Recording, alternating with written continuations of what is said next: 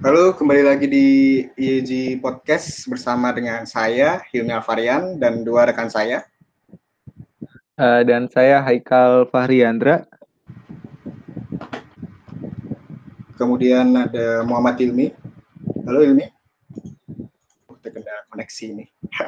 Kali ini di episode ke-12 dengan judul uh, Conquer the Working Field Industry in 4.0 dan kita sudah kedatangan seorang narasumber yaitu Mbak Bella Dini Safitri.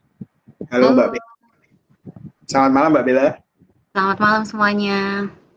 Malam Mbak. Terima kasih banyak Mbak udah menyempatkan waktunya untuk kita Sama -sama. nih. Mbak. Mbak Bella Dini Safitri. Mbak Bella Dini Safitri ini sekarang menjabat di PT Seleraya Merangi 2 ya Mbak ya? Sebagai Betul. sebagai exploration and development geo geophysics. Uh, sebelumnya Mbak Bella juga di ini ya kalau nggak salah di Petrocina ya Mbak ya. Betul, aku tiga tahun di Petrocina sejak lulus, kemudian baru tahun kemarin 2000 awal 2019 lah aku pindah ke Seleraya. Oh, Seleraya. Dan juga alumni Teknik Geofisika Universitas Brawijaya tentunya. Nah, uh, sebelum ke inti pembahasan nih Mbak, uh, mungkin bisa buat pandangan teman-teman yang mau berkarir di industri migas nih, terutama buat perempuan nih Mbak. Nah, kita pengen tahu suka dukanya bekerja di industri migas itu seperti apa sih Mbak? Migas dan gas bumi itu suka dukanya. Itu per, hmm, pertanyaan menarik ya, karena aku juga agak nggak kepikiran kenapa kok uh, uh, highlightnya kenapa ke perempuan gitu, kenapa perempuan suka dukanya. Terus akhirnya aku coba cari-cari referensi juga. Ternyata memang secara global perempuan itu uh, hanya menempati sekitar 28% bagian hmm. sebagai seorang engineer ataupun di bagian yang uh, STEM ya, uh, science, technology, engineering dan lain sebagainya itu kan matematika. Tapi uh, kalau dari sudut pandang aku sendiri, uh, sebenarnya kenapa sih akhirnya muncul sampai pertanyaan itu, kenapa ada suka duka? Sebenarnya mungkin bukan suka duka, tapi bagiku uh, apa tantangannya sebenarnya ya yang kita bisa uh, yang kita akan hadapi gitu sebagai seorang wanita di industri STEM ini. Menurutku ada beberapa faktor yang akhirnya sampailah come up kita dengan pertanyaanmu tadi itu. Yang pertama ada gender stereotype yang oh, iya. akhirnya uh, akhirnya orang itu berpikir uh, bahwa ini adalah bidang pekerjaan maskulin atau lebih uh, cenderung ke bagian laki-laki yang bisa hmm. menangani. Kemudian adanya memang culture yang sudah uh, didominasi oleh peran laki-laki sendiri. Karena terus ada juga dengan beberapa uh, role model yang uh, cukup sedikit di bidang ini se uh, dari seorang wanita gitu. Nah, tapi saya juga uh, dari saya semenjak ini ya, semenjak uh, masih di kuliah, kemudian saya mengikuti uh, internship di Pertamina itu, uh, pembimbing saya waktu itu uh, sudah seorang perempuan gitu, namanya uh, Ibu Rusali Daraguanti. Nah, akhirnya saya me, uh, tidak pernah merasakan adanya perbedaan itu yang cukup drastis karena banyak sekali akhirnya teman-teman saya pun uh, juga seorang wanita di kalangan industri ini. Mungkin uh, kalau dibilang tantangan ya uh, bukan berarti suatu masalah terus akhirnya menghambat cuman karena memang stereotipnya uh, ini tuh memang dominasi laki-laki mungkin kita sebagai seorang perempuan cukup membuktikan diri bahwa skill kita juga tidak tidak kalah dibandingkan yang lain. Karena yang saya alami sendiri ternyata saya cukup mengingat lagi uh, di bidang saya, di kantor saya maksud saya, uh, ternyata hanya saya yang uh, geoscientist lah ya katakanlah uh, sebagai seorang geoscientist di kantor sekarang. Akhirnya oh ya memang memang dominasi laki-laki itu masih ada tapi saya tidak pernah diperlakukan yang berbeda.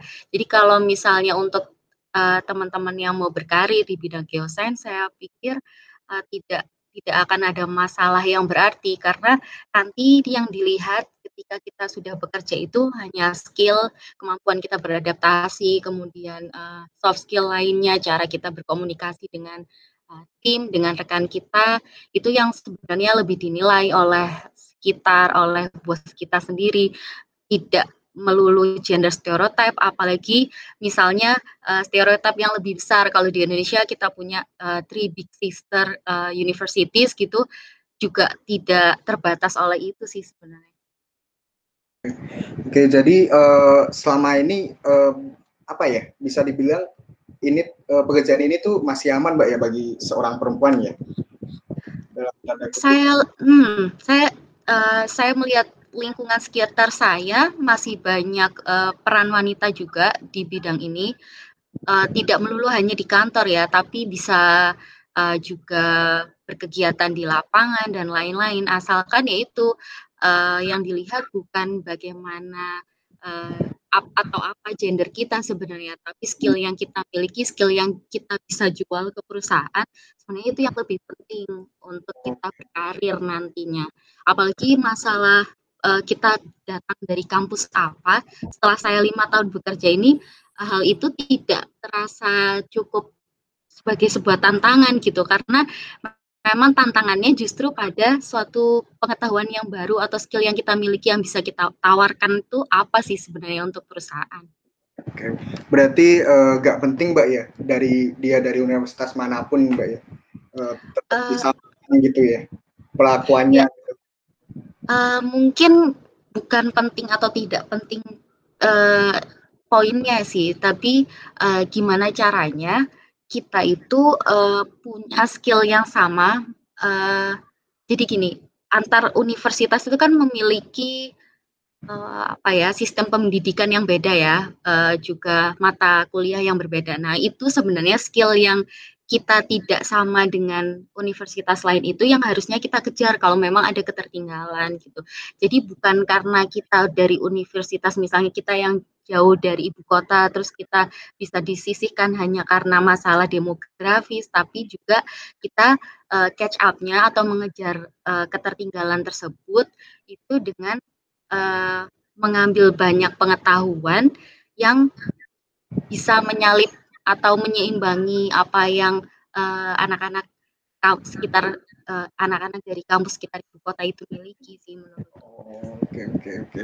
Jadi itu teman-teman pendengar ya di podcast uh, bahwasanya lingkungan kerja di migas terutama di exploration itu itu masih aman dan bagi seorang perempuan ya itu masih aman uh, bisa dibilang aman banget mbak ya jadi uh, tidak terasa perbedaan gendernya di situ. Nah, uh, dan men, uh, dan ini bisa buat pandangan buat teman-teman pendengar sekalian. Nah, lanjut nih Mbak ke kita, uh, saya tuh dari beberapa belakangan tuh sering mendengar tentang revolusi industri 4.0 nih. Hmm, ya, itu sedang ini, ini ya uh, tiga tahun terakhir inilah cukup dominan dibicarakan. Nah itu entah di, di seminar, entah di webinar, entah di mana pun nih Mbak. Uh, terkait revolusi industri 4.0 ini Mbak, seberapa besar sih Mbak uh, apa ya efek mungkin ataupun dampaknya terhadap industri migas gitu? Uh, kalau kita lihat sendiri sebenarnya uh, balik lagi ke pertanyaan dasar apa itu sebenarnya uh, era revolusi industri 4.0 ya. Jadi ternyata setelah saya kulik-kulik juga yang saya juga uh, alami ataupun uh, baca gitu selama ini bahwa memang era revolusi industri 4.0 ini sendiri ada tiga uh, poin utama yang mereka tekankan ya. Yang pertama adalah bagaimana kita bisa mengendalikan Internet of Things atau IoT, kemudian analisis dari uh, big data, uh, kemudian artificial intelligence yang uh, berupa semacam robot.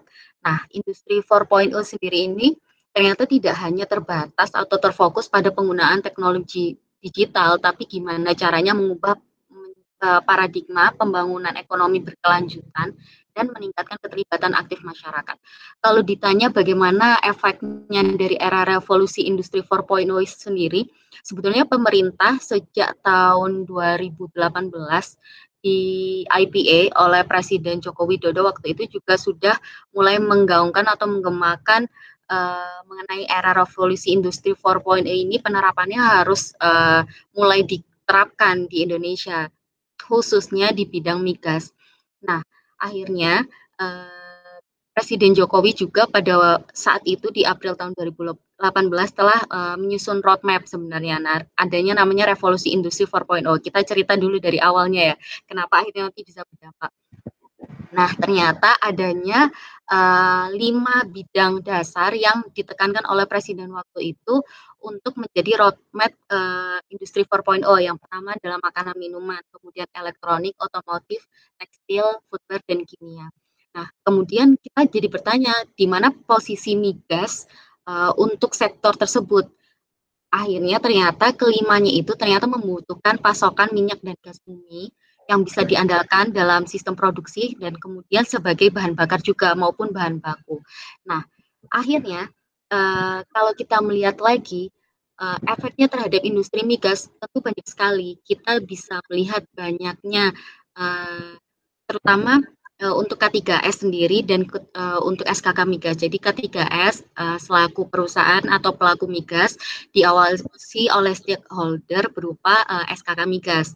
Nah, uh, SKK Migas sendiri oleh Pak Dwi Cipto, uh, Ketua SKK Migas telah membuka uh, suatu sistem baru yang berkaitan dengan era revolusi industri 4.0. Jadi ada suatu perubahan besar di bidang migas mengenai layanan dan aplikasi yang sudah terintegrasi dalam namanya Integrated Operation System, eh, Integrated Operation Center maksudnya. Nah, itu tuh uh, dia sudah mencakup antara lain Integrated Operating System untuk production dashboard. Jadi uh, data-data uh, produksi telah bisa diakses secara online dan real time. Kemudian oil and gas lifting dashboard, kemudian stock management dashboard dan lain sebagainya. Nah, dengan adanya IOC ini sendiri uh, kegiatan migas tidak lagi menjadi pasif dan hanya menunggu laporan dari K3S atau pelaku industri migas saja, tapi SKK migas akhirnya bisa bergerak lebih agresif untuk melakukan pengawasan dan dapat membantu K3S dengan memberikan saran misalnya kita ada kendala produksi ataupun uh, yang lainnya.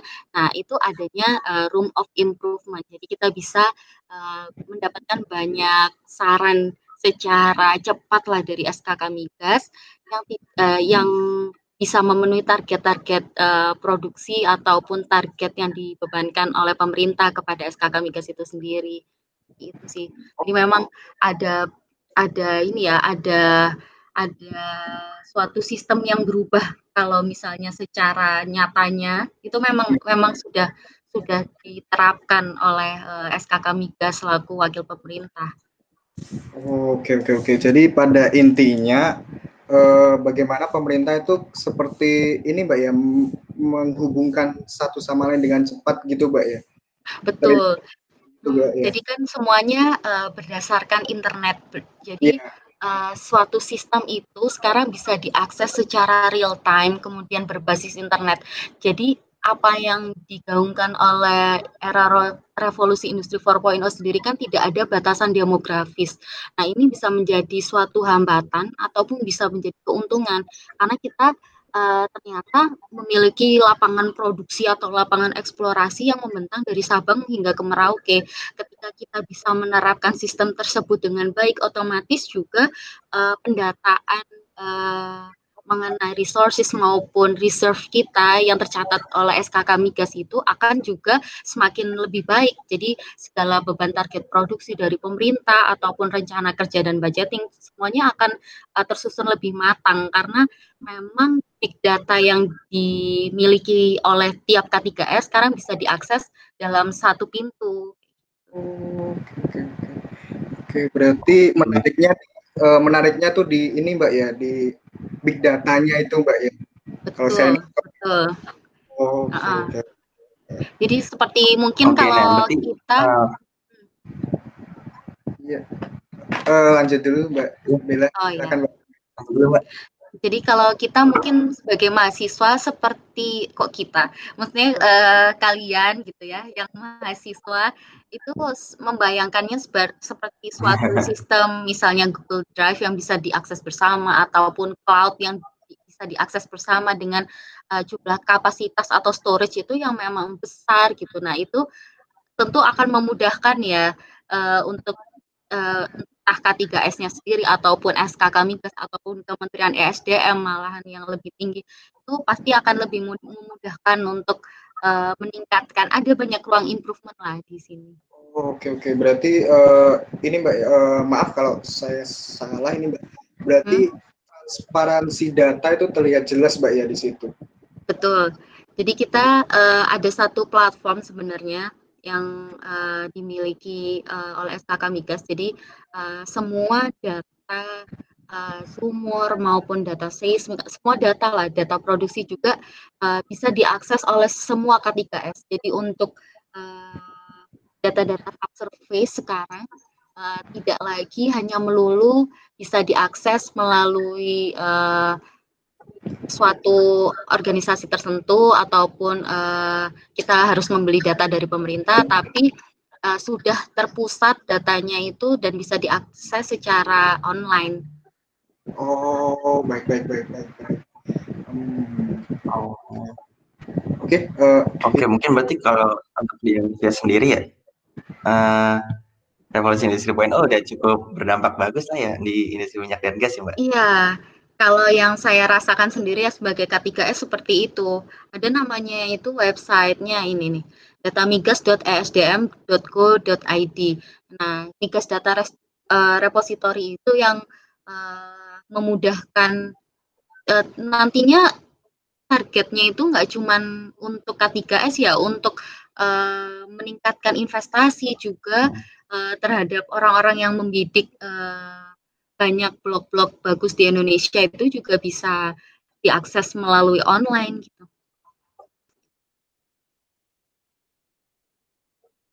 Iya betul banget nih. Jadi buat uh, teman-teman yang dengar uh, podcast ini ya, udah bagus banget nih rupanya revolusi industrinya uh, di Indonesia itu sendiri. Nah mungkin kalau dari tanggapan Mbak Bella sendiri ya, yang terutama udah berkecimpung di dunia industri dan minyak dan gas lah istilahnya. Kira-kira uh, udah efektif belum sih kalau uh, revolusi 4.0 ini menurut Mbak?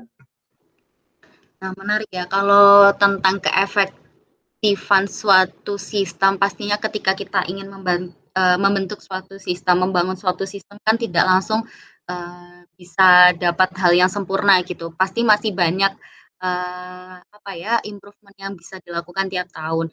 Tapi yang bisa saya katakan memang apa yang dilakukan selama ini sejauh ini uh, yang saya rasakan uh, pemerintah telah menyiapkan sistem itu dengan baik, uh, tapi memang banyak, masih banyak hal yang bisa ditingkatkan lagi dan uh, pemerintah akan dengan sangat apa ya terbuka dengan tangan terbuka gitu menyambut segala bentuk uh, pertanyaan ataupun uh, saran dari K3S. Jadi uh, selama ini sih sudah cukup maksimal, tapi masih banyak hal yang masih bisa ditingkatkan menurut saya. Karena misalnya seperti ini nih, uh, masih walaupun datanya itu sudah oh, mungkin istilahnya bertahap lah kita proses. Betul, betul. Jadi misalnya data itu sudah uh, mulai cukup banyak yang bisa diakses, tapi tidak semua data. Jadi itu kan membutuhkan waktu untuk uh, uploading juga ke server uh, oleh mereka, kemudian bisa kita akses. Jadi hal-hal semacam itu yang masih dibenahi. Tetapi untuk progresnya sampai sekarang menurut saya sudah cukup maksimal seperti itu.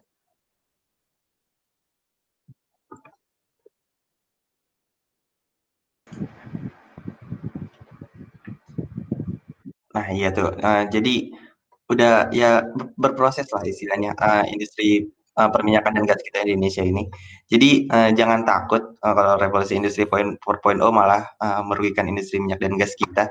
Justru uh, semakin banyak uh, banyak teknologi-teknologi yang akan uh, istilahnya menunjang lah pada industri 4.0 ini. Nah, kan kalau industri 4.0 ini istilahnya apa ya? Lebih uh, menekankan ke uh, mesin lah, istilahnya kita menggunakan mesin uh, sebagai utama ya, mungkin kurang lebih seperti itu. Nah, uh, sekarang ini ada suatu teknologi yang udah uh, cukup terkenal, namanya artificial intelligence atau bisa dibilang kecerdasan buatan.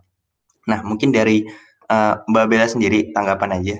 uh, sebagai uh, artificial intelligence ini kira-kira udah bagus belum ya kalau kita uh, pergunakan di dunia migas ini?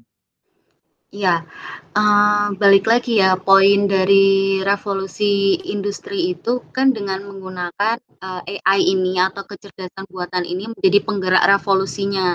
Nah, uh, sebenarnya AI ini menjanjikan uh, cukup banyak kemudahan lah bagi sektor pemerintah maupun sektor industri uh, yang bisa kita yang bisa diimplementasikan misalnya adanya menghubungkan setiap uh, perangkat yang tidak uh, melulu terbatas oleh uh, demografis, kemudian seseorang bisa mengotomatisasi semua perangkatnya itu tanpa harus berada di lokasi atau uh, lokasi tertentu yang sama.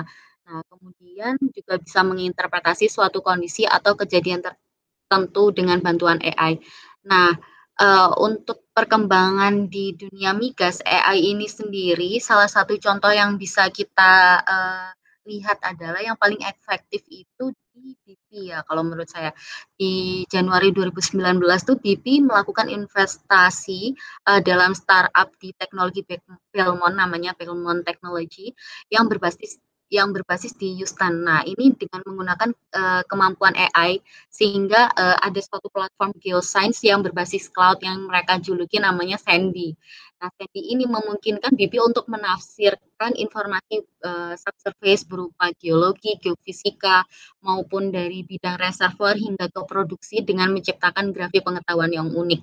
Nah, kalau diterapkan di Indonesia sendiri sampai sekarang masih belum begitu sempurna karena uh, semuanya masih dalam proses bertahap lah. Yang saya tahu, yang tadi pagi saya ikuti uh, eh, FGD dari SKK Migas, salah satu pembicaranya adalah uh, Pertamina Hulu Mahakam. Jadi mulai diterapkannya uh, machine learning, menggunakan machine learning untuk uh, pengoperasian data subsurface, uh, yang mana ada data geofisika yang digunakan seperti pemodelan AVO yang mereka sudah berusaha melakukan otomatis monetisasi. Saya kira masih uh, terbatas di perusahaan-perusahaan dengan skala yang cukup besar yang yang bisa melakukan itu. Uh, untuk efektivitasannya sendiri mungkin untuk big datanya sendiri yang masih bisa dimanfaatkan, tetapi untuk uh, masalah uh, AI-nya semua orang dan semua K3S saya rasa masih berusaha juga menerapkan itu di uh, perusahaan masing-masing.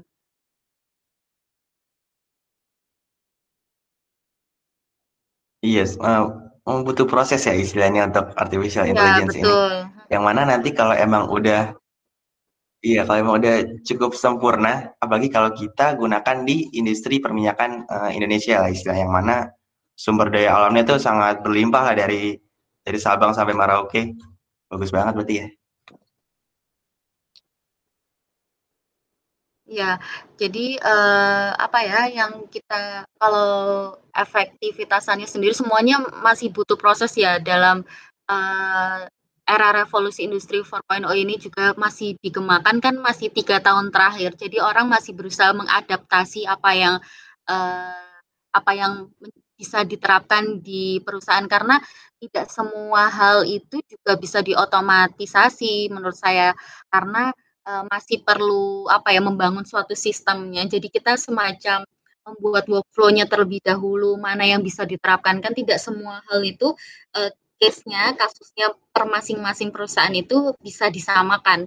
Jadi kalau tadi bahasanya dari Mas uh, Rizky Ari SKK Migas bahwa uh, apa yang dilakukan oleh tot uh, Pertamina Hulu Malkam yang dulunya sebagai Total IP itu uh, tidak bisa kita serta-merta terapkan di masing-masing industri, tapi hanya sistemnya, pola berpikirnya, workflow-nya, bagaimana sih sebenarnya machine learning itu uh, bisa dimanfaatkan, apa saja yang bisa uh, uh, diimprove ataupun diterapkan ke perusahaan masing-masing, dan nanti dampaknya seperti apa? Hal-hal manfaatnya itu yang masih coba di apa ya disampaikan kepada publik bahwa memang dengan adanya proses uh, machine learning ini, ini ataupun AI ini uh, bisa mendukung kegiatan subsurface dengan menghemat waktu yang uh, dimiliki kemudian nanti dampaknya juga akan melakukan otomatisasi untuk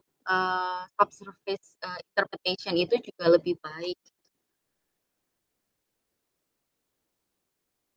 Uh, jadi kalau iya berarti istilahnya butuh proses.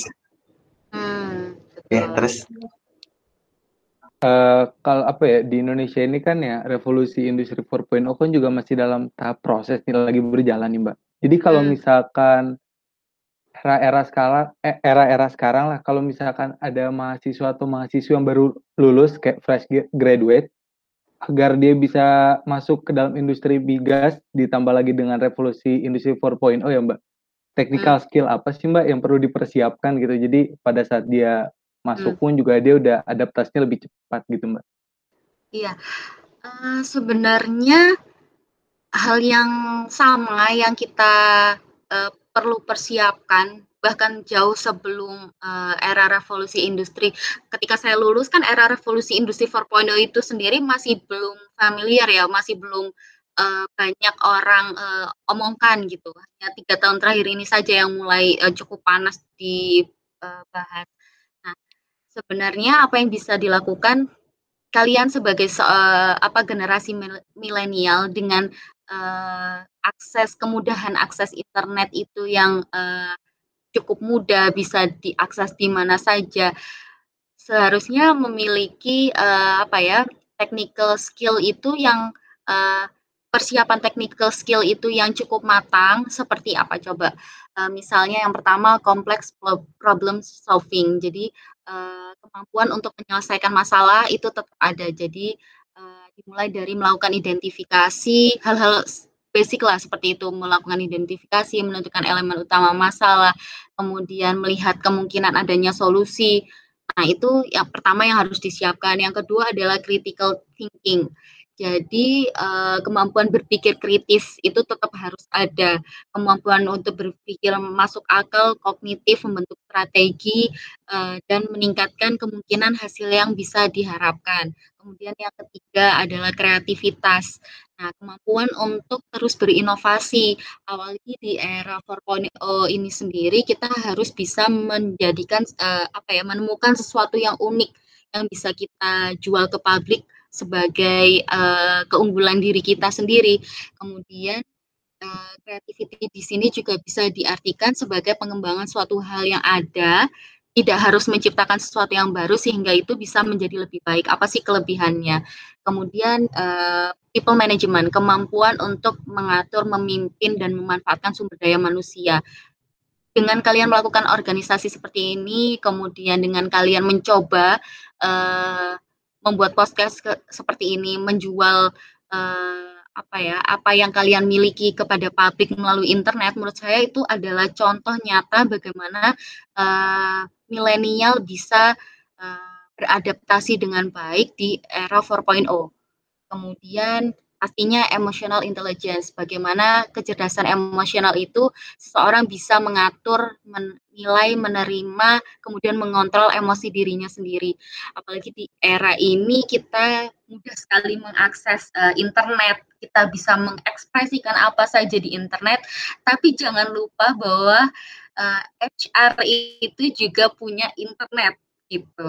Jadi mereka bisa mengakses apa yang kita posting, mereka hal yang saya selalu ingat ya, omongan senior pas waktu saya masih belum lulus, namanya Mas Nur Alamsyah, uh, halo Mas Koko. Uh, Mas Koko itu uh, uh, sering ya, kan kita nggak hanya mendapatkan informasi uh, bimbingan technical skill aja dari beliau, tapi yang non technical itu yang beliau sering omongkan bahwa hati-hati menggunakan internet. Itu padahal di era saya, era yang masih orang masih uh, tidak sebebas sekarang untuk mengekspresikan dirinya sendiri melalui internet, apalagi sekarang bahwa HR itu juga uh, bisa memandang pun tidak harus uh, ini ya, tidak harus uh, kita dibayang-bayangi ketakutan bahwa apa yang kita posting akan uh, dilihat oleh HR, tapi sebenarnya diri kita secara pribadi juga nanti akan terjun ke masyarakat, akan terjun ke uh, perusahaan. Kita harus mempunyai AI yang baik untuk uh, bisa mengontrol diri sendiri. Kemudian decision making. Nah, ini berhubungan dengan semuanya. Kita harus bisa uh, menarik kesimpulan atas sesuatu yang um, dihadapi, kemudian mengambil keputusannya dalam kondisi apa pun. kemudian service orientation, membantu dan melayani orang, kemudian negosiasi. Ini sih skill-skill yang menurut saya para generasi milenial kalian itu uh, harus uh, apa ya kalian persiapkan sendiri dengan mengikuti berbagai hal misalnya dengan berorganisasi seperti yang kalian lakukan kemudian dengan berinteraksi dengan masyarakat itu sudah mempersiapkan uh, diri kalian untuk nanti bisa terjun secara langsung uh, ketika kalian lulus dari kuliah. Oh baik, uh, kalau boleh tahu Mbak, kalau misalkan di revolusi industri 4.0 ini kan kalau tadi aku dengar juga berkaitan dengan sistem, mungkin lebih ke hmm. apa ya teknologi gitu gitu ya Mbak. Kalau misalnya hmm. untuk fresh graduate itu ada nggak sih Mbak, khususnya migas mungkin ya, kayak mempersiapkan apa kayak mungkin melatih software apa gitu. Itu ada nggak sih mbak? Ya, apa ya bekalnya dulu? Hmm, pastinya uh, kalau bekal ya kita uh, harus mempersiapkan technical skill itu secara matang. Tidak hanya skill yang saya sebutkan tadi bahwa uh, kemampuan kalian juga dalam um, apa yang kalian pelajari selama di kuliah uh, selama pembelajaran di kuliah itu harus memang benar-benar kalian kuasai. Karena di era 4.0 ini sendiri saingan kalian itu tidak lagi hanya terbatas uh, di lingkungan sekitar kalian, tidak lagi hanya terbatas di uh, lingkungan nasional. Bahkan saingan kalian itu juga bertaraf internasional. Jadi semua orang itu bisa terlibat bahkan sekarang misalnya ada kerjasama antar antar negara ASEAN, kemudian uh, kondisi demografis tidak lagi menjadi masalah untuk orang itu bekerja atau berpergian ke daerah lain yang cukup jauh. Nah, hal-hal yang seperti itu yang uh, menjadikan bahwa uh, apa yang kalian pelajari itu harus benar-benar kalian kuasai. Jadi kalau dulu lagi-lagi Mas Koko itu juga pernah uh, berbicara seperti ini, bahwa uh, kalian perlu mempersiapkan diri, uh, mempelajari apa yang kalian pelajari selama perkuliahan di kampus itu secara maksimal dan kemudian nanti teknologi-teknologi terbaru itu bisa kalian ambil dari selama kalian melakukan internship atau misalkan magang di uh, perusahaan ataupun misalnya kalian mengikuti perlombaan. Hal-hal semacam itulah yang bisa uh, mengembangkan diri kalian sendiri. Gitu. Untuk softwarenya secara spesifik, uh, menurut saya uh, bukan ini ya, bukan patokan kalian harus bisa mempelajari software tertentu, tapi apa yang bisa kalian akses di kampus itulah yang harus kalian maksimalkan gitu. Jadi tidak tidak apa ya, tidak banyak mengeluh misalnya uh, misalnya ada keterbatasan software atau apa yang tidak dipunya di kampus itu bukanlah suatu masalah yang besar karena misalnya kalian bisa uh, mengikuti perlombaan dan kemudian uh, ada pelatihan software tertentu ataupun yang lainnya yang bisa kalian lakukanlah sebagai uh, mahasiswa.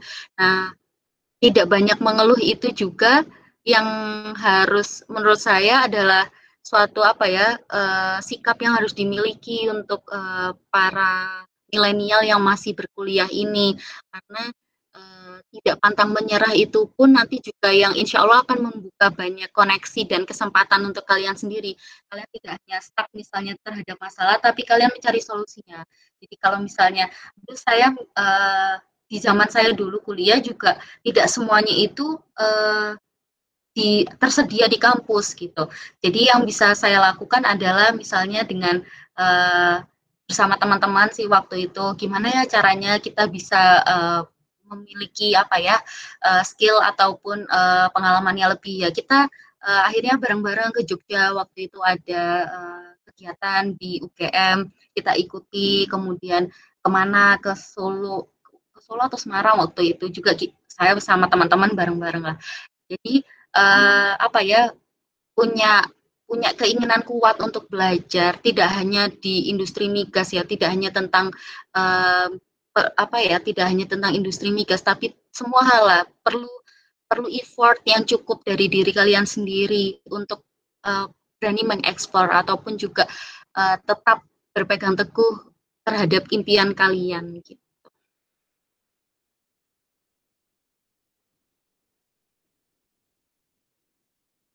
Jadi pada intinya Mbak ya, sebenarnya uh, di software-software itu itu bakal kita pelajari sewaktu magang, Mbak ya. Jadi buat teman-teman hmm. jangan takut Betul. nih, takut nih kalau belum bisa softwarenya ataupun uh, ya tentang software-software tersebut. Nah, kalian bisa memperdalam dulu ilmu-ilmu yang ada. Seperti itu kan, Mbak. Jadi ya, betul. Jadi sebagai basicnya gitu untuk mempelajari software tersebut. Nah. Betul banget. Jadi uh, ketika misalnya masih belum punya softwarenya, apa ya yang bisa saya lakukan? Ya coba baca-baca uh, software itu bisa melakukan apa aja. Jadi penelitian apa aja yang bisa dilakukan dengan software itu. Uh, itu kan bisa semuanya bisa diakses melalui internet dengan mudah dan cepat ya sekarang ya semua informasi ada di internet jadi ketika kita mau cari tahu insya Allah pasti akan ketemu. Nggak harus yang banyak mengeluh ini saya kurang ini di kampus saya kurang ini. Menurut saya nggak solutif sih kalau kayak gitu. Oh iya, iya. nah itu teman-teman jangan banyak mengeluh nih. Kalau ada tugas dikit kan pasti mengeluh kayak gitu kan mbak. Pernah sih pernah mengalami tapi akhirnya juga menyadari bahwa itu membuang energi gitu. Ya tapi saya rasa sih itu pasti uh, pasti pernah mengeluh sih ya pasti pasti. Cuman keluhan itu bagaimana menemukan solusinya. Jadi pun nanti kalian saya doakan juga semuanya akhirnya mendapatkan eh, apa yang kalian cita-citakan. Ketika terjun di bidang yang kalian mau itu ternyata juga apa ya surveillance itu yang sikap untuk ngotot itulah yang kalau misalnya ada solusi apa yang bisa kita uh, kalau ada masalah apa yang bisa solusi yang bisa ditawarkan gitu? Tidak hanya mengeluh. Jadi apa ya uh, semacam tukang ngeluh aja di kantor bukan seperti itu tapi bisa mengembangkan kantor itu lebih baik. Oh aku bisa gini saya bisa gini saya bisa tawarkan ini kayak gitu. Itu lebih lebih apa ya lebih bagus menurutku. Iya. jadi pada intinya mengeluh itu boleh tapi jangan berlebihan itu mbak ya. Betul betul. itu semua Ya, keluhan itu sebenarnya bagus juga. Kenapa? Karena kita tandanya sensitif terhadap lingkungan. Jadi kalau yeah. kita tidak punya keluhan, berarti uh, kita tidak tahu apa yang terjadi di sekitar kita. Kita tidak punya apa ya rasa sensitivitas itulah. Nah, tapi kalau kita mengeluh berarti kan kita tahu nih ada masalah. Nah, masalah apa itu yang bisa kita uh, selesaikan, yang bisa kita tawarkan solusinya itu yang lebih baik. Baik. Yang penting, yang penting ini sih uh, mengeluh sih boleh, tapi tugas-tugas tetap terselesaikan. Oh iya itu, itu harus nilai harus tetap baik. Jadi jangan hanya mengeluh aja. Iya. Uh, dari Haikal nih kayaknya ada masih penasaran nih? Iya Mbak, ini aku masih penasaran lagi. Kalau misalkan apa ya revolusi 4.0 ini sebenarnya di sisi migas itu tuh berpengaruh pada kuota apa ya uh, pekerjaan manusia nggak sih Mbak? Kayak hmm. PSDM-nya gitu. Apakah uh, dikurangin kah atau ternyata tetap sama aja dengan ada revolusi ini? Itu gimana ya Mbak? Betul betul. Jadi gini, uh, ada penelitian yang menarik dari McKinsey and Company bahwa judulnya kayak gini nih, otoma, otomasi dan masa depan pekerjaan di Indonesia bahwa pekerjaan yang hilang, muncul dan berubah, tidak semua tugas pekerjaan bisa diotomatisasi. Nah, uh, sudah nangkep belum dari judulnya bahwa ternyata ketika saya baca-baca lagi uh, semua hal itu bisa kita buat sistemnya lebih baik tapi tidak me, eh, tidak mengesampingkan peran manusia di balik sistem itu. Jadi sistem itu kan kita yang mengatur, kita yang menghandle, kita yang memerintah. Semacam software, software itu tercipta itu kan sebagai ide dari manusia ketika kita berusaha menyelesaikan suatu masalah lebih cepat. Nah, itu adanya software. Nah, sama uh, sama halnya dengan uh, berusaha menciptakan AI. AI itu terbentuk karena ide manusia bagaimana caranya melakukan hal ini lebih uh, lebih apa ya? lebih efektif, lebih cepat, lebih efisien, tidak menguras banyak tenaga. Bagaimana caranya membentuk sistem? Misalnya kita uh, melakukan suatu pemodelan subsurface. Uh, kita biasanya melakukan step 1 hingga 10, tapi kita bisa menyusun suatu workflow uh, misalnya di suatu software kita bisa menyusun suatu workflow. Nah, kemudian dari workflow itu kita bisa perintahkan mesin lakukan ini uh, untuk menghasilkan ini. Jika hasilnya seperti ini, maka kamu harus kembali ke nomor pertama, ke poin pertama. Nah, itu tuh kan manusia yang menciptakan gitu. Jadi, walaupun sebagian orang itu pesimis terhadap kondisi masa depannya, terhadap kondisi industri migas nasional, bahwa uh, sebenarnya kalau kita mau melihat lagi, uh, justru kita ini telah masuk uh, fase yang harusnya kita beroptimis karena kenapa? Karena keaksesan eh, kemudahan akses data itu seharusnya bisa kita manfaatkan. Jadi bukan menyerah terhadap oh ini kondisinya seperti ini.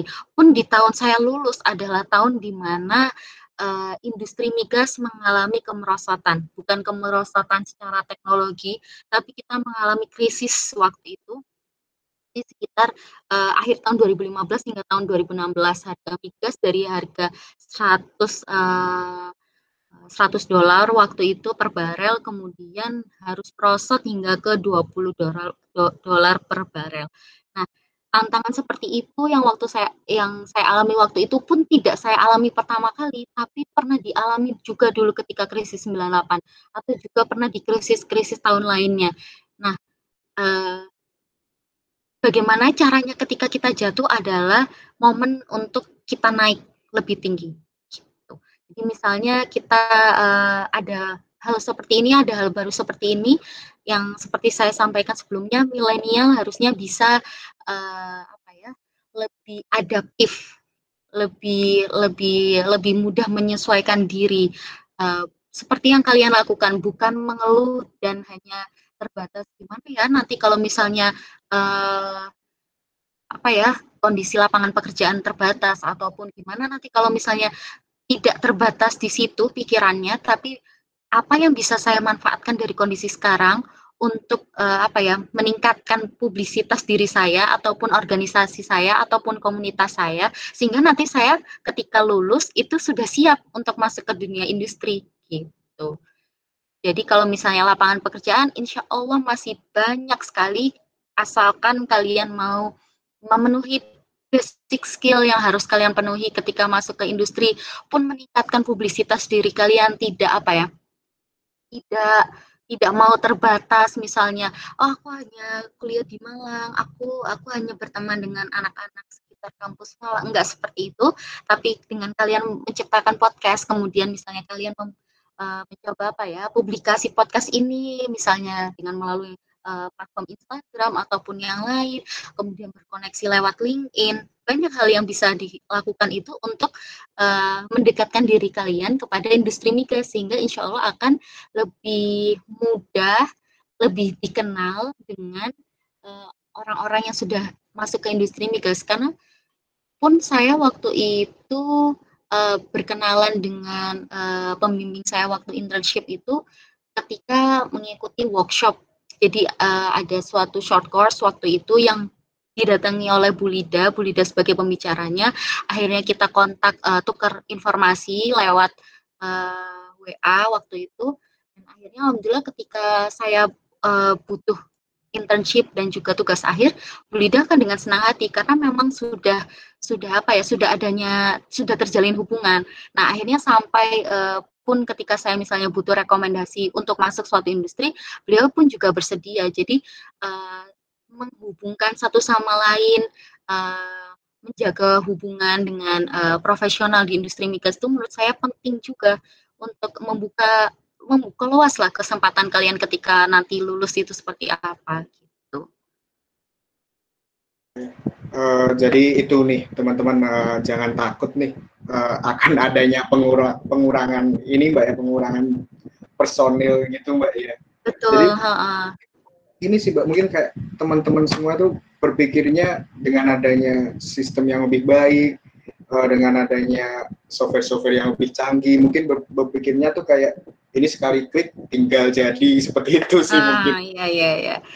Iya emang emang itu nggak bisa saya salahkan juga uh, pikiran seperti itu. Tapi gimana caranya mencari peluang di celah yang kecil itu yang yang biasanya uh, mahasiswa lebih cerdik lah mencari mencari peluang-peluang kecil seperti itu.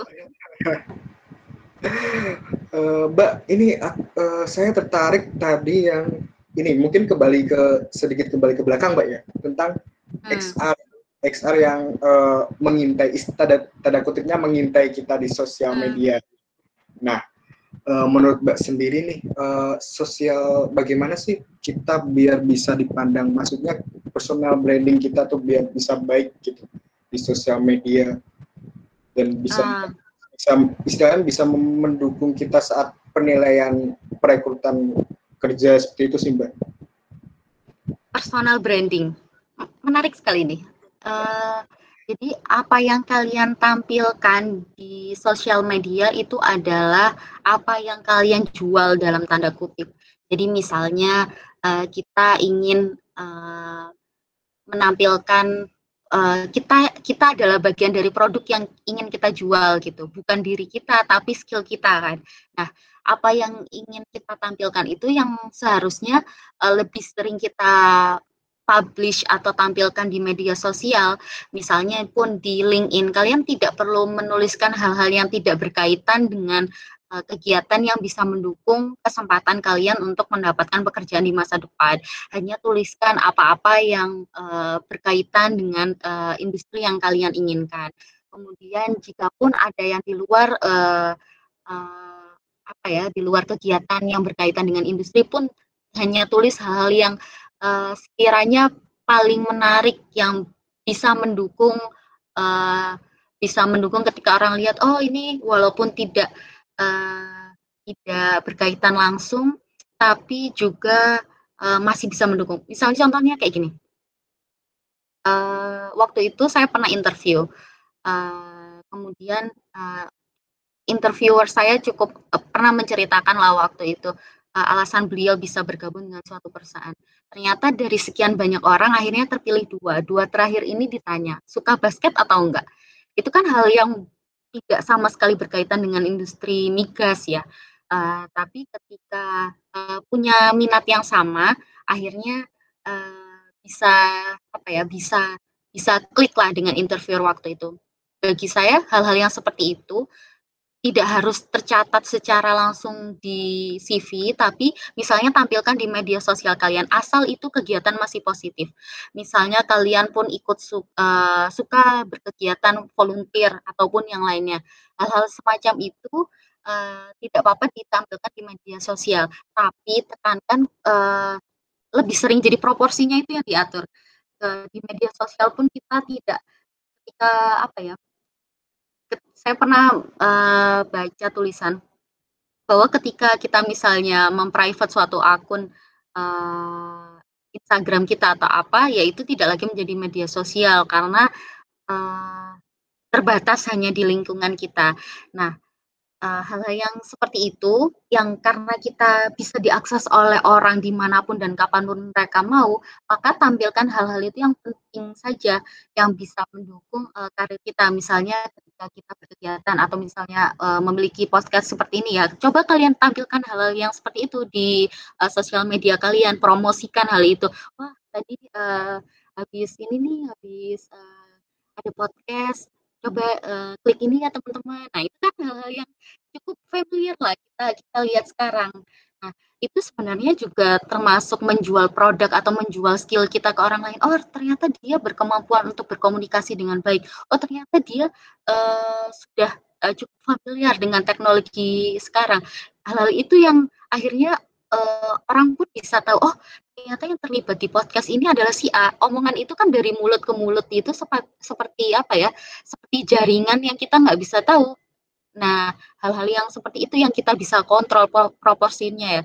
Jadi tidak pun yang tidak berkaitan, yang tidak cukup berkaitan itu cukup disimpan secara pribadi saja sih menurut saya. Tapi ya kalau teman-teman punya pendapat ya di luar itu pun saya persilahkan juga sebenarnya uh, ini sih mbak. Tadi yang aku uh, yang yang ini yang cukup nangkep itu yang tentang interview mbak soal apa uh, yang basket itu kalau nggak salah mbak ya? Yeah. yang tadi itu kan. Nah berarti uh, secara tidak langsung bisa dikatakan hobi yang kita punya itu bisa membantu kita sih. Seperti itu mungkin mbak Iya, dan pun hobinya harus positif ya, maksudnya hobinya uh, punya punya nilai plus bukan hanya hobi-hobi yang ya ya kalian tahu lah hobi yang tidak memberikan manfaat misalnya nonton drama Korea dan lain-lain itu kan tidak perlu disebutkan di awal gitu ataupun tidak perlu di branding gitu loh sebagai bagian dari diri kalian ketika mau lulus ya. Ini kan kita sedang mentargetkannya ke HR ke orang yang uh, ingin kalian uh, tahu oh misalnya ah kok begini ternyata sering bikin podcast nih ternyata uh, sering uh, tampil misalnya ikut presentasi paper atau apa. Nah, itu kan orang jadi lebih aware dengan apa yang kalian lakukan. Bukan bukan bermaksud untuk pamer ya, tapi meningkatkan publisitas itu juga penting di era 4.0 ini sendiri. Karena orang berkonektivitas itu lebih cepat gitu dengan dengan HP mereka, dengan uh, uh, platform uh, sosial media mereka gitu. Jadi ya kayak gitu. Oh, iya baik baik mbak. Uh, menarik sih mbak menurut saya sih mbak tentang interviewnya tadi. Uh, ini mbak kita kedatangan teman baru nih mbak yaitu Nadia Tasya. Dia satu divisi dengan kita. Tadi uh, belum bisa hadir karena kelas. Halo Fisya. Iya Mi, ini ada nggak suaranya? Ada ada ada. Ya. Selamat malam Mbak Bella. Halo, selamat malam Nadia. Iya, maaf ya Mbak, tadi saya ada kendala kelas dulu. Jadi, uh, saya dari tadi pengen nanya sama Mbak Bella, saya nyimak sebentar kan tadi uh, jawaban dari Mbak Bella. Boleh. Uh, iya Mbak, ini ini sih kalau uh, dari saya lebih ke mental health-nya kita ya. Kan kita selama kerja, selama kuliah, pasti ada-ada aja pressure dari kiri, dari kanan, dari atas, dari bawah gitu kan Mbak. Nah, kalau untuk Mbak sendiri, uh, Mbak pernah nggak ngalamin lagi drain banget, terus kayak jenuh sama kerjaan gitu. Kalau dari Mbak Bella, tips Mbak Bella sendiri ngapain ya biar Mbak lebih apa ya, lebih semangat lagi gitu untuk melakukan pekerjaannya? Hmm. Ya, uh, ketika kita misalnya apa ya Bosan itu manusiawi, tapi kita nggak melulu uh, terbatas ini ya, uh, seperti yang saya jelaskan dari awal, bukan hanya kita menjadi tukang ngeluh, misalnya uh, ada banyak kerjaan nih, karena gini, kondisi yang kalian alami di kuliah adalah hampir sama persis dengan apa yang akan kalian alami di uh, pekerjaan. Justru ketika misalnya kalian kuliah, kalian hanya akan bertanggung jawab terhadap nilai akademik kalian sendiri. Tapi ketika kalian bertanggung jawab terhadap perusahaan, kalian memiliki apa ya tanggung jawab yang sudah cukup besar yang harus kalian bertanggungjawabkan. Uh, kasarannya adalah tentang uang yang telah mereka berikan kepada kalian. Nah, ketika misalnya kita uh, sudah jenuh banget ataupun bosen banget, yang biasanya dilakukan adalah menjauh sebentar. Itu adalah uh, apa ya? Menurut saya hal yang cukup bijak ketika kita sudah cukup ah ini udah sudah mentok gitu. Tapi kan kita punya batas batas mentok apa ya? Batas yang uh, menurut kita kita udah nggak bisa lewatin lagi itu uh, hanya kita sendiri yang tahu. Entah kita ini uh, benar pemalas atau memang sedang sakit atau memang sedang uh, mengalami masalah bosen aja itu kan kita bisa bedakan diri kita sendiri. Nah ini akan berhubungan juga Nadia dengan uh, apa ya kondisi ketika misalnya kita bekerja. Kalau kita sudah menciptakan lingkungan ataupun diri kita, mendidik diri kita sendiri untuk gampang menyerah, untuk uh, tidak bisa melawan rasa bosen, itu hal yang uh, nanti akan terbawa di uh, lingkungan pekerjaan. Karena uh, bayangkan saja kalian hanya uh, punya waktu kuliah misalnya hanya dalam jangka waktu tiga setengah hingga tujuh tahun. Tapi bayangkan dengan pekerjaan itu harus kalian lakukan. Misalnya kalian ingin bekerja sampai pensiun adalah dari umur sekitar 21, 22 hingga ke umur 65 tahun. Cukup 40 tahun kita harus berkecimpung di dunia yang sama uh, di bidang yang sama itu pasti akan membosankan jika pertama kita nggak bisa berimprove uh, berimprovisasi terhadap apa yang kita lakukan. Kita melakukan uh, rutinitas, rutinitas itu pasti akan membosankan. Jadi gimana caranya? Misalnya kita menciptakan inovasi yang baru. Misalnya kita apa? Coba bikin paper.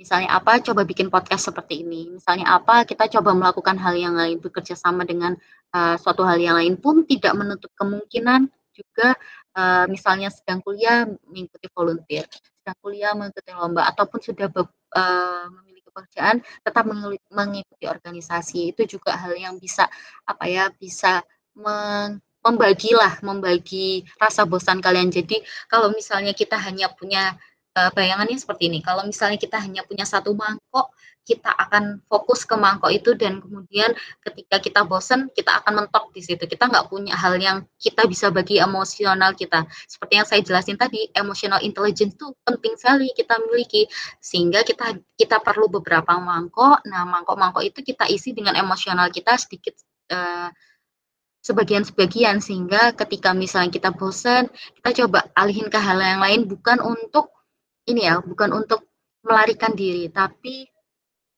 mencari menyeg, uh, mencari penyegaran. Nah, mencari penyegaran itu pun nggak harus lama gitu, nggak harus misalnya berapa hari. Mungkin cukup 20 menit uh, sebagai break time kita, terus kemudian kita bisa uh, ini ya, bisa balik lagi ke pekerjaan ataupun kegiatan yang kita lakukan gitu. Uh, ya Mbak, makasih. Uh, kayaknya Emang bener sih, maksudnya kan kalau misalnya kita hanya punya satu wadah, berarti kita hanya fokus ke wadah itu aja dan ya. kita bakal ngerasa cepet bosan ya, Mbak? Iya, betul. Oh, iya. Uh, kalau gitu, Mbak, uh, kalau bagi Mbak Bella sendiri seberapa penting sih emotional support dari orang orang-orang di sekitar Mbak? Apa Mbak bisa membacking emotional support itu dengan diri Mbak sendiri atau Mbak tetap perlu dukungan dari orang lain? Hmm, oke. Okay.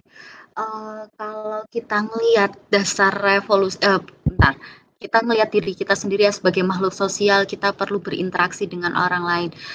Dari uh, dari kecil aja kita sudah diberitahu bahwa kita ini makhluk sosial pun akhirnya hingga besar, apalagi adanya revolusi industri ini sendiri, kita ternyata uh, akhirnya butuh berkoneksi satu sama lain. Uh, buruknya apa ketika kita tidak tidak apa ya tidak tidak mensupport atau tidak saling berkolaborasi satu sama lain adalah kita akan kehilangan energi ataupun kita tidak bisa menciptakan ide-ide baru. Menciptakan lingkungan yang untuk misalnya untuk hal-hal pribadi ya untuk uh, mendukung akademi kita itu pun kita hmm, perlu memiliki uh, kalau saya prinsipnya uh, saya pribadi itu suka punya circle yang kecil yang hanya untuk saya dan beberapa orang itu saja, misalnya keluarga ataupun hanya sebatas beberapa teman dekat. Nah, kemudian itu untuk hal pribadi, tapi untuk hal yang lebih luas, misalnya untuk organisasi ataupun pekerjaan pun kita membutuhkan support dari orang lain.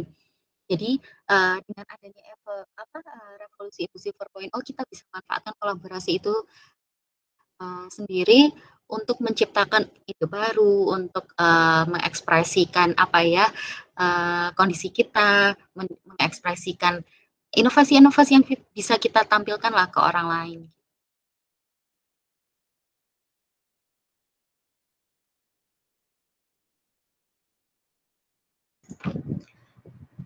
Menarik sekali sih Mbak menurut kita ya buat ini buat apalagi uh, teman-teman yang sedang berkuliah apa bisa dibilang dengan padatnya perkuliahan ini mbak ya. Eh, tugas-tugas yang banyak seperti itu. Iya. Jadi harus pinter-pinter nih mengatur emosi. Oh. betul. Kalau kalian ini nggak sih punya misalnya tim belajar ataupun yang suka misalnya kalau ada mau ujian terus saling datang ke kosan budaya itu masih ada nggak ya kalau di saya sendiri masih sih, Mbak. Seperti seperti besoknya mau uas gitu ke kos teman seperti itu masih sih.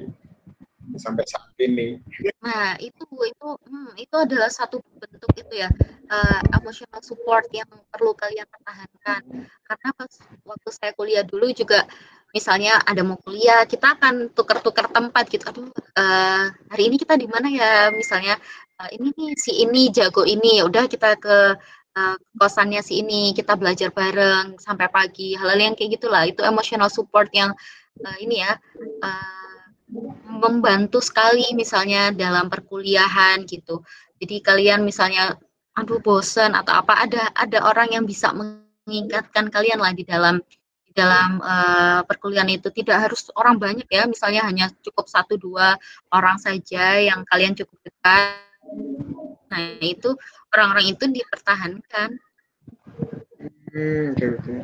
Nah, jadi itu teman-teman uh, selama perkuliahan nih jangan apa ya bisa dikatakan jangan hanya kupu-kupu kuliah pulang kuliah pulang seperti itu mbak ya jalin hmm, kalian melalui organisasi lah melalui UKM hmm. ataupun entah lainnya seperti itu.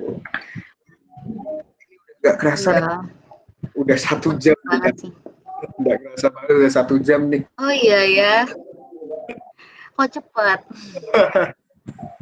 Seru banget sih ngobrol sama kalian. Jadi ingat masa-masa kuliah lagi.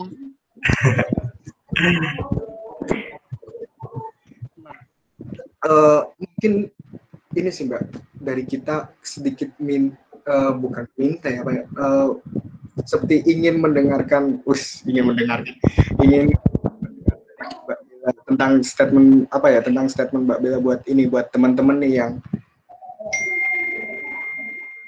akan berkarir di dunia migas ini tentunya nih.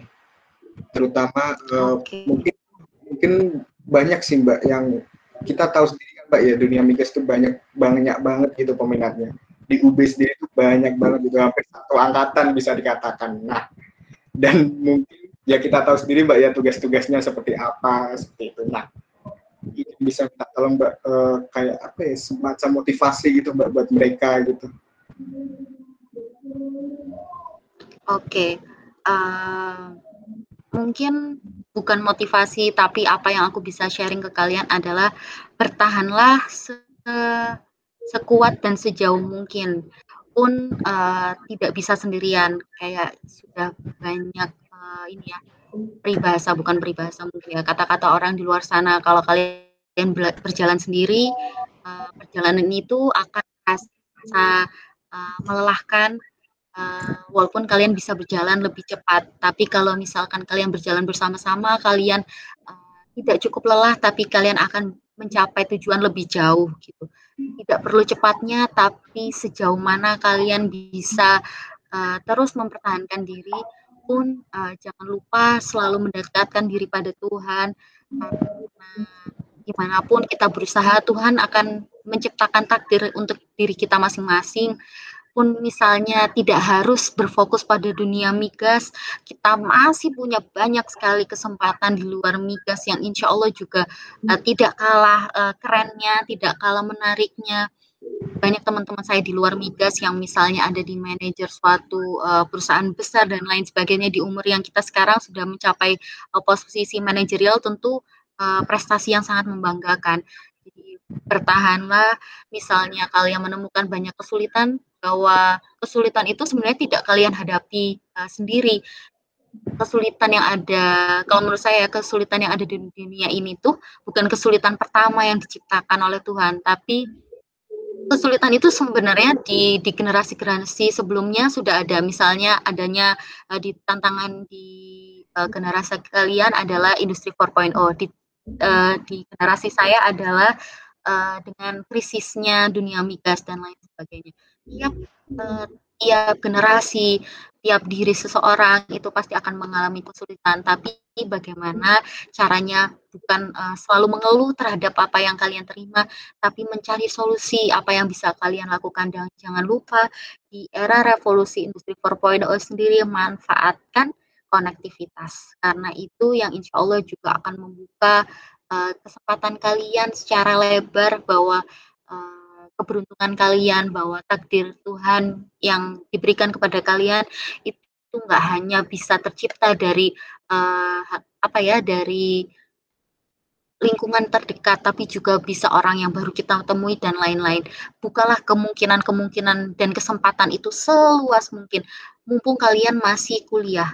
Itu pun yang saya sampaikan ke adik saya sendiri ya uh, yang baru masuk kuliah bahwa kamu bisa melakukan apa pun yang kamu inginkan selama kuliah asalkan kamu bertanggung jawab dan nanti itu bisa kamu apa ya, banggakan ke diri kalian sendiri.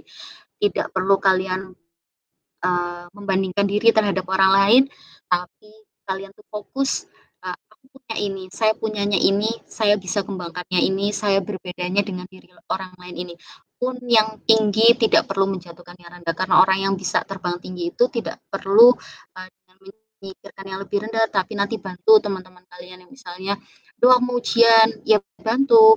Uh, bukan bantu di dalam ujiannya. Tapi ketika misalnya mempersiapkan sesuatu pun misalnya kalian membuat podcast ini dengan bareng-bareng berarti kan kalian tidak menonjolkan pribadi tapi kalian juga uh, berusaha mengangkat nama uh, Universitas Brawijaya khususnya di teknik geofisika seperti itu. Oke baik kak, menarik sekali sih mbak. Uh, yang saya tangkap itu terutama yang pada bagian yang tinggi tidak perlu menjatuhkan yang tidak perlu menjatuhkan yang rendah dalam arti teman-teman yang sedang berada di posisi tertinggi dalam uh, mungkin uh, ilmunya dia kuasai sangat banyak semacam uh, semacam itulah. Ilmunya IPK-nya nah, IPK-nya sedang baik banget gitu sedang bagus banget. Nah itu nggak perlu menjatuhkan teman-teman yang IPK-nya maaf nih IPK-nya yang rendah-rendah. Nah itu. Ya. Uh, apa ya kadang yang kayak gitu malah yang aduh apa ya bisa aku bantu? gitu. Nah itu. Uh, kadang kala kita nggak nggak tahu mbak ya apa ya uh, bisa jadi orang yang kita remehkan itu malah suatu saat bisa melebihi kita seperti itu kan? Nah betul betul banget. Nggak perlu kita meremehkan orang lain, apalagi hanya memandang sebelah mata. Pun yang kalian lakukan, misalnya, aduh, misalnya podcast ini masih hanya sebatas ini, tetap terus lakukan, tetap improvisasi, tetap lakukan inovasi, tetap lakukan apa ya publisitas yang baik terhadap apa yang kalian lakukan. Insya Allah takdir Tuhan, takdir Tuhan itu akan menemukan jalannya sendiri. Oh, nanti kalian diarahkan sendiri. Pun misalnya bukan di industri migas ya, dengan luas misalnya kalian akan masuk ke pendidikan dan lainnya itu nggak pernah menjadi hal yang kok kurang ini dan lain sebagainya enggak tetap akan menjadi hal yang membanggakan gitu. Nah uh, ini nggak nggak kerasa banget sih mbak sumpah. Dari kami terima kasih banget mbak udah mau jadi pemateri nih. Iya terima kasih juga buat kalian uh, teman-teman dari geofisika pun siapa saja yang mendengarkan podcast ini bahwa saya rasa anak-anak muda di Geofisika Universitas Brawijaya ini memang apa ya berkembang cukup pesat.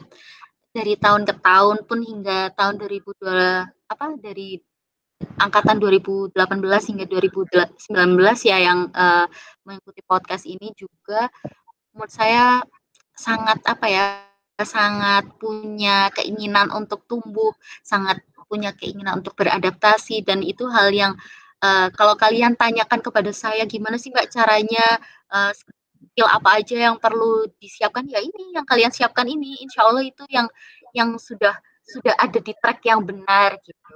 Amin ya rabbal amin. Uh, menarik sekali ini.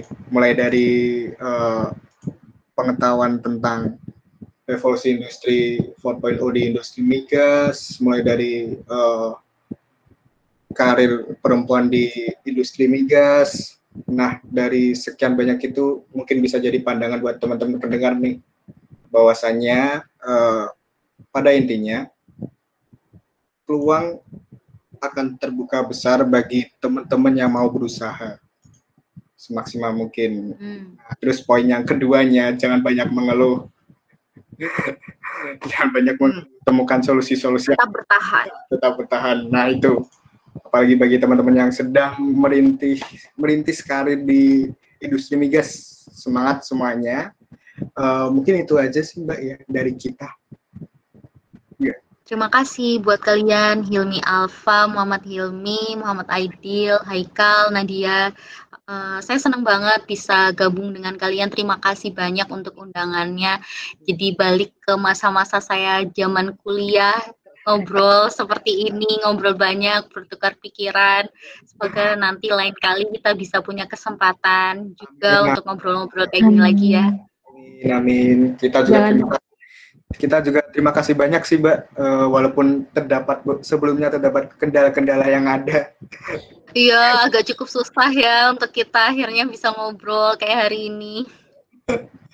Nah, itu mungkin eh, Alhamdulillah uh, lancar mungkin uh, sekian uh, podcast ketiga episode ketiga dari IEG ini uh, kembali saya ucapkan terima kasih banyak mbak Terima kasih banyak atas uh, penjelasannya.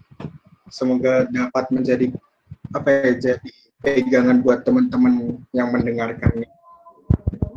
Amin ya Amin. Sampai jumpa. Terima kasih. Terima kasih semuanya.